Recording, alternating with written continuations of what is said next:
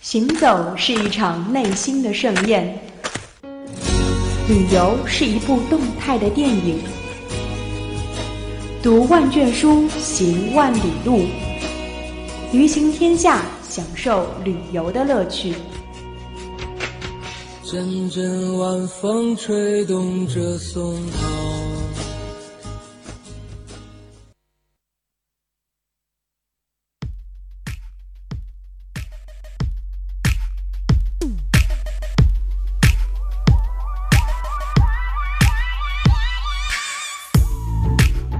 I don't like the way he's looking at you.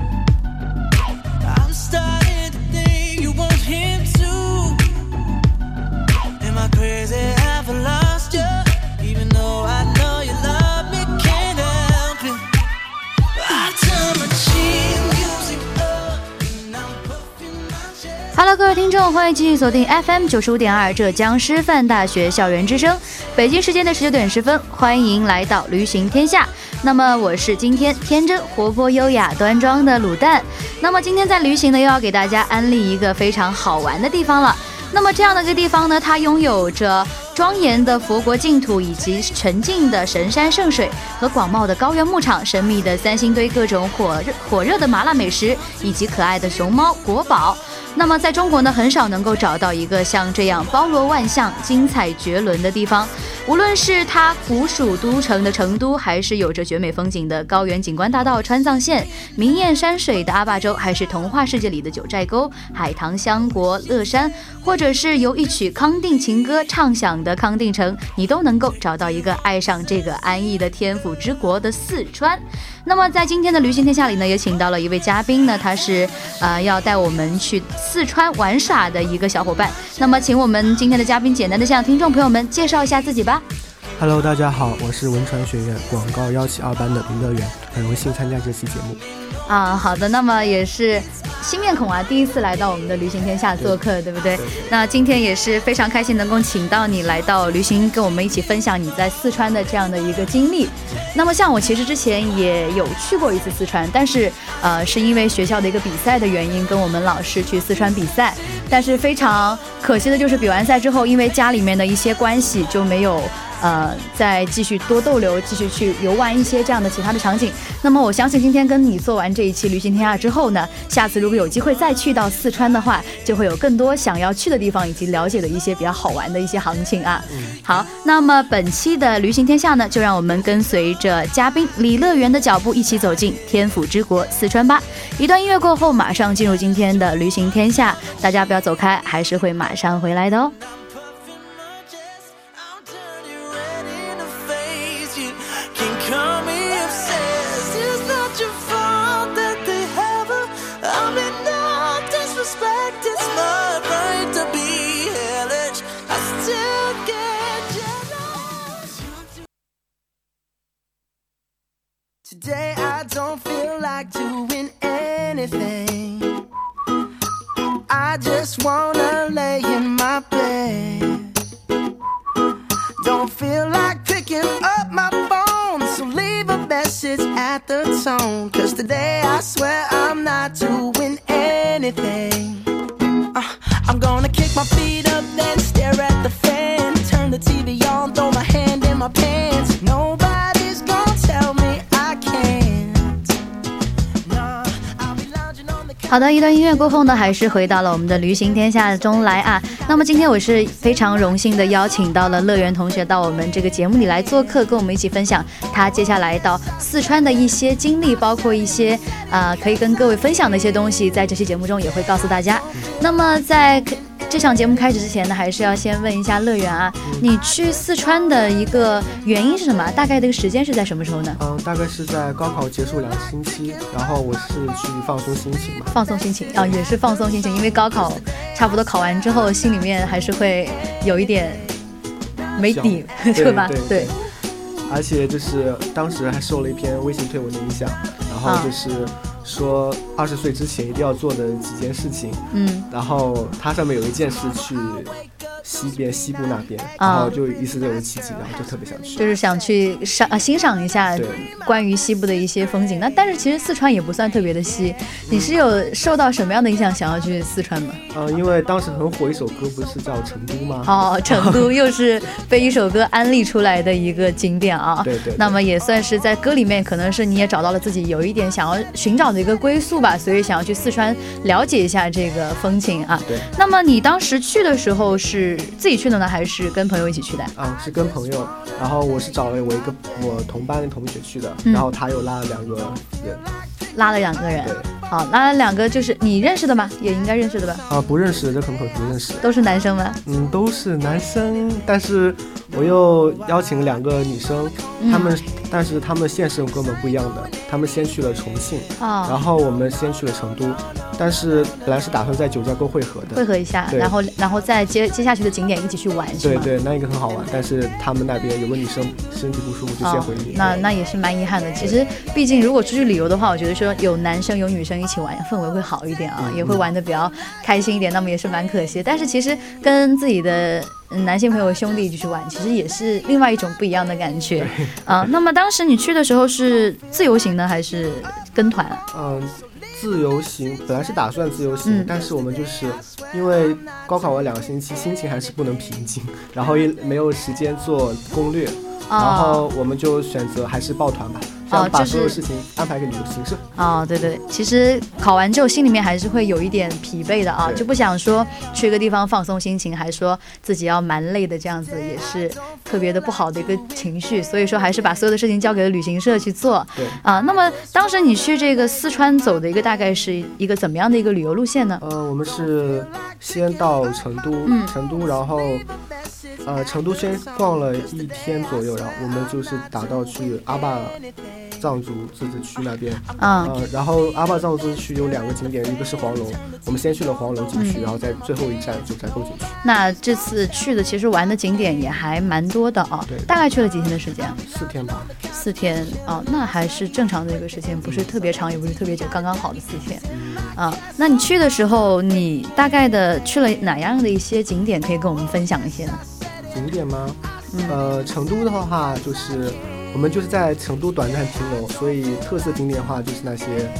呃宽窄巷子、锦里之类的。啊、呃，然后成都的外围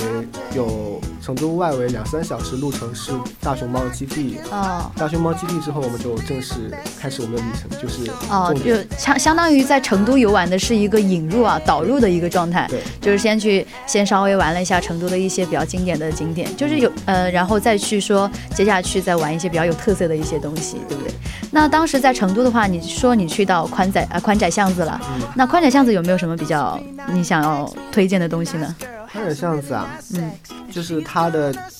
建筑可能就是比普通的商业街稍微古典一点，啊但是我个人觉得还是比较商业化的吧。啊，比较商业化，嗯那比较相比之下推荐的话，可能还是要锦里稍微会更偏向就是成都的这个城市的一个形象，是吗？对对对，锦里锦里的话，它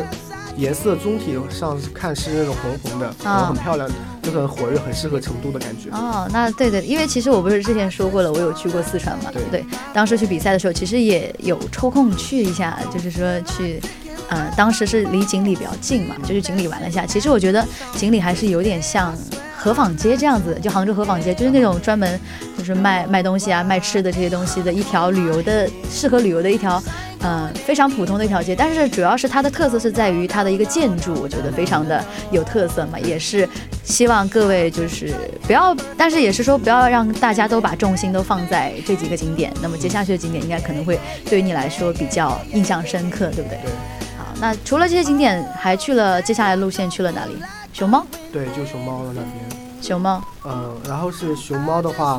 当呃当时不知道，然后我们就以为是看那种很可爱的小熊猫，嗯，但是我们去的话，到了景点我们才知道这个是大熊猫的养老基 地，养老基对，地。养老基地。哦，就是说你看到的都是一些比较，呃。体体型比较大，就是年纪已经上了一定年纪的那个熊猫，对就没有说有那种小熊猫仔，对，很 Q 那种没有， 很 Q 没有？那你后悔了吗？哎，还行吧。但是我们就见嗯到一只很特别的熊猫，它是三只腿残疾的一只熊猫。哦，残疾的一对只，当时那个工作，那当时导游跟我们说，嗯，呃，那个工作人员把这个熊猫当时真的是比人还重。对当时有个游客想想让它拍照嘛，但嗯它在窝回窝里去了。嗯，那就然后他说你让他人把那个熊猫牵出来，嗯然后那个饲养员就骂那个游客， 对对，僵起来了。那这个这种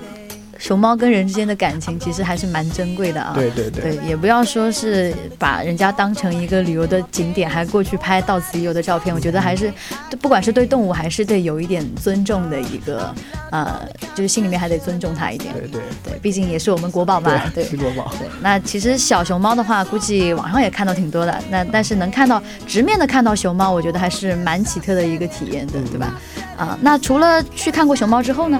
看过熊猫之后，我们就很仓促达到去阿坝了，阿坝、嗯阿坝州刚才是提到有黄岩啊黄龙景区，黄龙对，就这样子。黄龙景区有比较什么比较有特点的一个景区吗？景黄色黄龙景区它那个特色就是五彩池吧？五彩池，对对，它五彩池其实我没有去过，五彩池大概是一个什么样的一个状态？五彩池当时的导游说是五种颜色，但是我、嗯它是结合天的蓝色、水的那种深蓝，嗯然后水底是那个那个钙化的黄黄色和那种、再深点是红色的那种泥巴，嗯，呃呃不对，那种黑色灰黑黑色的泥灰黑色的那个土泥，嗯对，然后就是遗憾就是我们去的是六月六月份去的，嗯当时那个山上的树还是绿色的，嗯，所以它缺少一种颜色就是红色，红色哦，对啊就是秋天的那种枫叶的红吗？对对，那个少了一点。哦，那还是蛮可惜的，对对所以是六月份还是蛮尴尬的一个季，但是应该也有好处嘛，就是六月份的话大家都没放假，那对是很一个少淡季，对不对嗯？也不会说人人挤人、人山人海，也还是一个蛮好的体验嘛。对，那这个池子的话很大吗？大不大？池子我觉得半个篮球场，半个足球场，哦就，就那是那还就很大小小的哦嗯，小小的嗯那小小的它很它主要是多，它从山顶到山路都一就沿下来的。哦，那那跟九寨沟有什么相似的地方吗？嗯还是说就是他们就是两种不一样的一个景点的特征？九寨沟它主要是看湖，它那个湖就是没有没有它那么那么颜色绚绚烂一点。嗯。呃，黄龙的湖就是那种颜色比较多，啊九寨沟的湖就是很蓝，很平静的蓝。很清澈的那对种对，看了就很舒服，很美。对，那你去九寨沟就是有看过多少池子吗？有没有什么比较让你印象特别深的呃，九寨沟其实它也是有五彩池的，啊？五彩池，它就很少，哎，就是它虽然我说它那个九色那个五彩池没有黄龙的好看，但是嗯有一个是、有一个我个人觉得还是比比较比那个黄龙的好看的，它那个它那个颜色真的是有还是有红色的，嗯红没有色的树叶它也是有红色的。哦，对，它天生就是红色的，对就天没有然说要靠外界的一些折射出来的红对颜色对。，它它那个边缘是红色的，挺好看。嗯，但是还是对九寨沟，其实你心里面还是特别念念不忘对吧？对对，看你听说着这个比较兴奋啊啊，啊，但但其实还蛮可惜的，因为是不是你大概玩完之后就已经四川地震过了，然后这个景点就可能有一点缺陷了，是吧？嗯，对对对。那还是蛮可惜的。但是你还蛮幸运，就是至少去看过了一回九寨沟。像我是。之前想过很久，说想要去九寨沟玩，但是一直没有时间。然后啊、包括它的一个路程比较远嘛，就很多次就说啊，那下次再去，下次再去。结果，结果就到后面就发生了地震这件事情。所以我觉得，嗯，想做的事情或者说想要去游玩的地方，还是要趁早嗯去，因为像这种天灾人祸你也不能预料的嘛。你如果早一点去的话，那可能你会多欣赏到一些。啊、不一样的风景也会留下一些不一样的美好的回忆，所以说还是得珍惜一下这些景观。我还是蛮羡慕你的，有看过那个九寨沟，对。然后你这次旅游，它差不多这就是从头到尾的一个顺序了吧？嗯从对一开始的成都的宽窄巷子锦里，包括养熊猫的基地，嗯然后还接下来是到阿坝州的一个黄龙景区和九寨沟。嗯，那么如果相推荐话，相推荐的话，就是说你有没有发生在这个旅途中发生比较印象深刻或者说有点遗憾的事情有吗？印象深刻是有的，就是我们不是四个人去嘛，嗯然后有一个同行的伙伴，呃，就是在一个景区晕倒了，是在哪个景区就？黄龙景区晕倒了，黄龙景区是海拔有点高吗？海拔还是是？挺高的。我们当时坐坐车嘛，坐车三四个小时一起转，嗯转那个盘山公路，转转转，转到那个有个雪都那个地方还是有雪山的。六月份你想还有雪山那个地方，嗯然后我们就在那个地方，大概四千多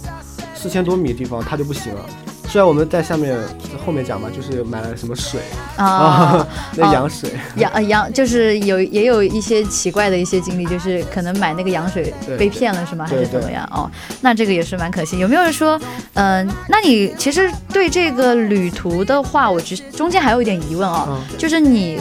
之前说是在看完大熊猫之后是没有花多长时间，是大概几点钟去看的？熊猫早上吧，看完之后是直接去黄龙了吗？它中间路程长不长？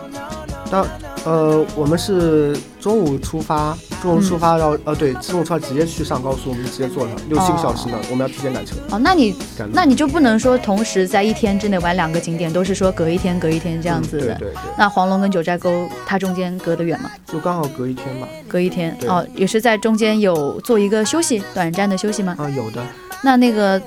短暂休息是什么地方啊？也是景点吗？短暂休息就可能一些藏族名寨之类的吧，让我们去看一看。哦，就是一个普通的小山庄。对，但是那边其实晚的比较早吧，我个人觉得，哦就到五六点基本就黑了，然后就嗯对基本在宾馆待着。哎，那当时我去，哎，我有有一个蛮蛮好，就是蛮有意思的一个地方，就是我当时去，因为当时我去的是凉山嘛，嗯那当时去那边就是八九点天还是亮的，哦就那种体验，可能就我们两个的海拔不一样，经纬度也不一样，所以那个看的那个天也不一样啊、那如果是在九寨沟的话，有没有发生什么比较有意思的事情？九寨沟，嗯，呃，就可能第一次到，然后什么都没准备就被就被忽悠了吧。啊、被忽悠了，为什么啊？就是坐有九寨沟大吗？要要坐车是吗？哦，九寨沟是的，九寨沟它是外地行嘛，嗯我们在山底，就那个景区入口是外的最下面那部分，它是分两条路的。嗯。然后我们就选了左边那条路，稍微推荐嘛。嗯然后当时就是，当时景区是真的是我们在前面黄龙啊，什么熊猫记都没有看到人的。嗯，然后到到九寨沟哇，人就爆满了，巨多对，就爆满了，然后排了很多很长的队，然后导游给我们买买票买了一个小时的票，嗯然后就去了。然后当就是入口还有什么有车子上去的，因为你不，他推荐是你是坐车上去，嗯再走走下来，啊、然后坐车上去的话就是那种大巴车。大巴车的话，普通大巴车的话是免费的嘛，你就坐上去上去了。然哦后旁边还有一列，就是那种 VIP 包， v i p 小包车，对对对，然后你就要付多付点钱，啊然后你就可以坐 VIP 小包车。嗯当时那个导游说是，呃，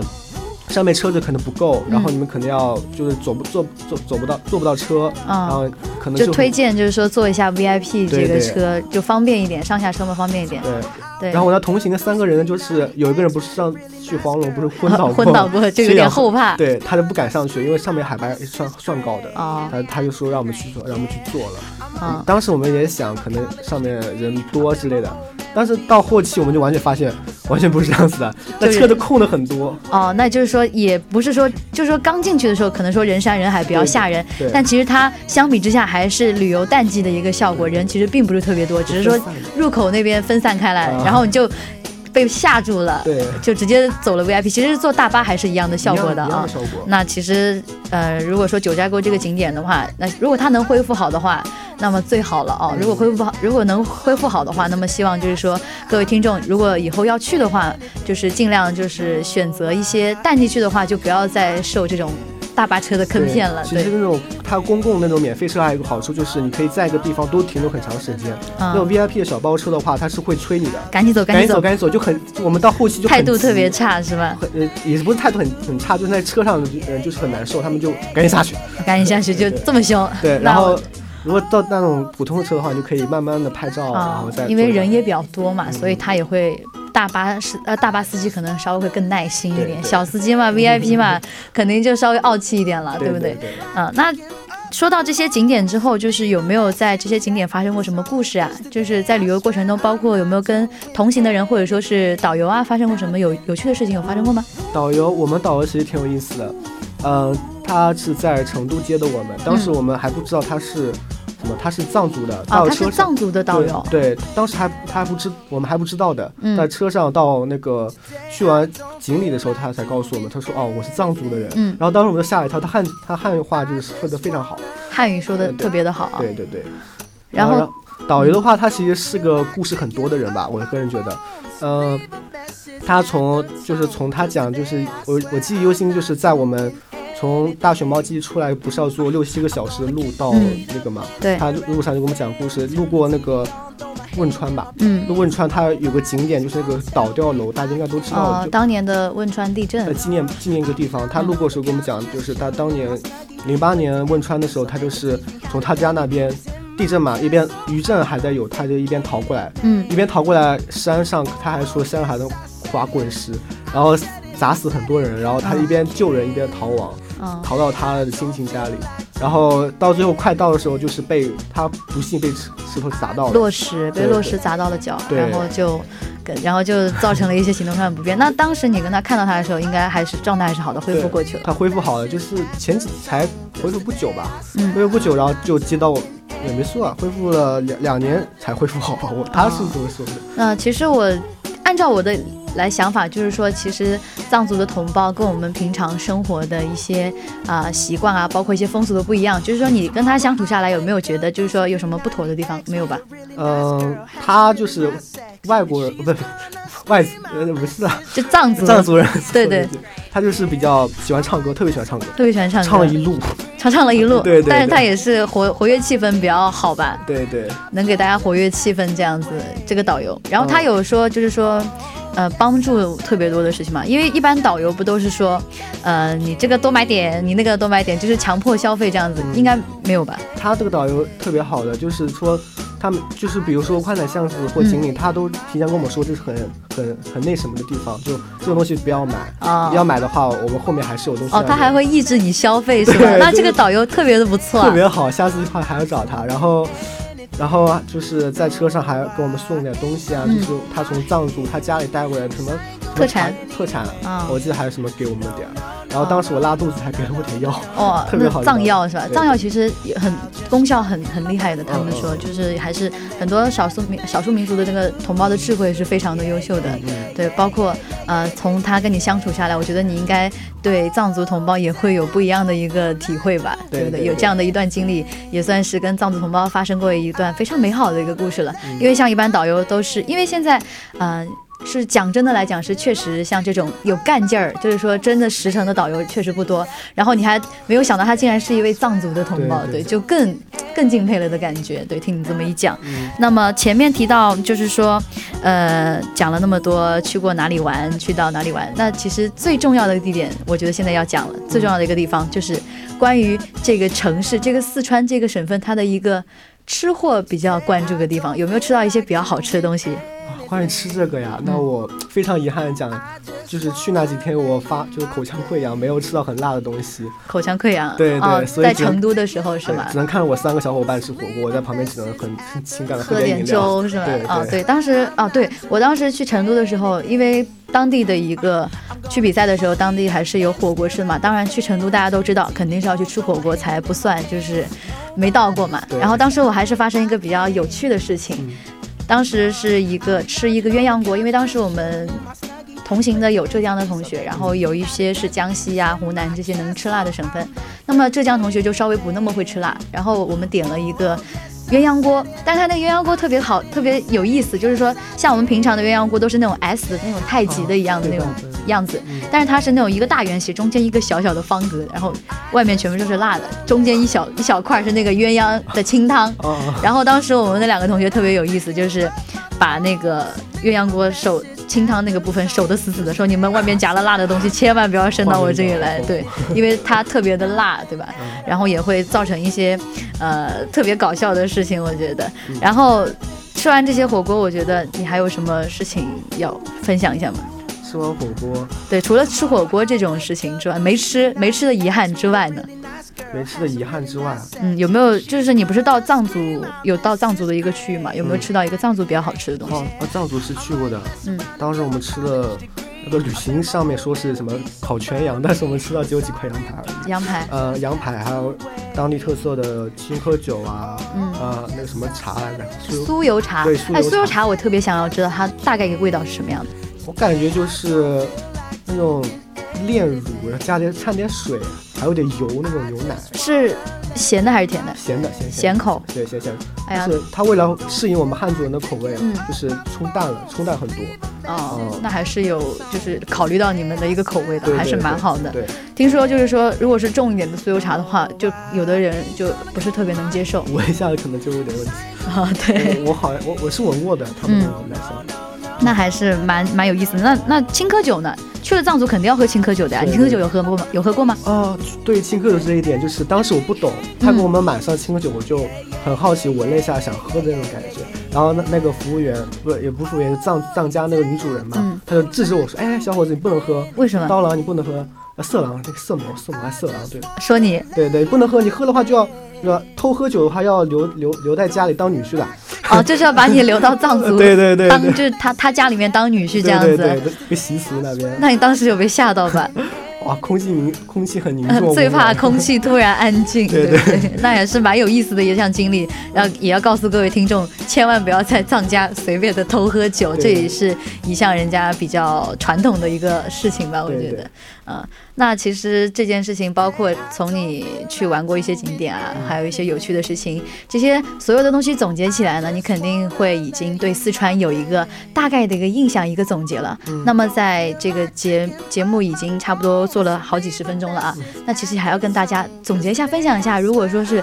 以后有人要去四川的话，有没有什么经验要分享一下的呢？嗯，去四川的话，嗯，像我一样不能有遗憾，一定要吃火锅。一定要吃火 锅，对对对，口腔溃疡也要吃。对对对，然后重要点，如果你想去了解很纯正的四川的话，嗯，那些巷子你可以去多走走。嗯，像我想那首《成都》那首歌，可能我去的地方不太适合，太商业化的因为地对方了，太商业化的地方不太适合那地方，哦所以呃，我建议你多走去走那些古老的巷子，或者在早上七八点、嗯七八点的时候，那些路上没有人，嗯呃，因为我知道每个景点它那个白天的景点和晚上是完全不一样的，嗯晚上和凌晨是最接近它本质的时候，哦所以我建议你可以早点去起来，然后看看那些景色，那才对，是早最纯正的对地方。早点去感受它这个地方不一样的风土人对对情，对才能够说到这个地方旅行的真正的一个意义在的地方。嗯，对，那有没有说什么教训要告诉大家？有吗？教训的话就是，呃。你不能，呃，这这些旅行方案的话，呃，我后期还想还是你自己稍微认真一点，自己去制作，就是去归纳一嗯自下己去东西归。纳一下，不能的话老是跟着这旅游团，因为我们到后期才知道，就是嗯跟着那些旅行团的话，行程会非常会非常紧。嗯他们的那些所有的旅行社默认九寨沟是一天之内要游玩的，啊所以我们行程是后面是来不特别及，已对经特别来不及玩过这些景点，就已经被催着要回去对赶往对下一个景点了对。对，这日很嗯程还是安排的很满的，所以说推荐大家，如果万一要去四川的话，那么自由行可以选择。那自由行当然最好了，嗯万一是跟团的话，自己还是要稍微有所了解的，这样才会不留遗憾，对不对对对，嗯，好，那么说到这里呢，也是要感谢我们今天乐园来到。我们节目里面跟大家分享一些关于他旅游中的一些经历啊，包括一些得到的一些东西啊，也是非常感谢你。那么成都的时尚与古雅，包括九寨沟妖娆的水、年宝玉泽圣洁的雪呃雪山，以及嘉绒藏族、羌族的古老传承，跟随着我们今天嘉宾乐园的脚步，也是玩到了非常多的东西，也了解到了非常多的东西。那我们从成都到九寨沟，也遇见了非常可爱的大熊猫和绚烂的五彩池。虽然我们跟它们相隔了两千多公里的一个距离，但是我们。通过今天乐园的描述，仍然能够感受到那一片土地的非常神奇的魅力。那么也是非常感谢我们文传学院的李乐园同学做客本期的《旅行天下》，那么跟我们一起分享他的一些呃心得啊和一些精彩的故事。那么在这个节目快结束的时候呢，还是要给大家打个招呼，说说再见。啊，非常荣幸参加这次节目的录制。嗯然后我希望大家多出去走走，尤其是在寒暑假的时候，去见见外面大大千世界。对对对，还是下一次，万一就是说你寒假出去玩过了之后呢，还是非常希望你能够呃下个学期回来继续能够做客我们的旅行天下，一起来分享一些其他的关于旅行中的一些有趣的或者说好玩的事情啊。好，那么各位听众呢，今年最后一期的《旅行天下》到这里就全部结束了，那当然也是本学期的最后一期。那么下学期呢，请继续锁定《旅行天下》，我们将继续跟您分享各种好玩好吃的各种旅游资讯以及旅游的信息啦。各位听众，我们明年不见不散，拜拜。拜拜。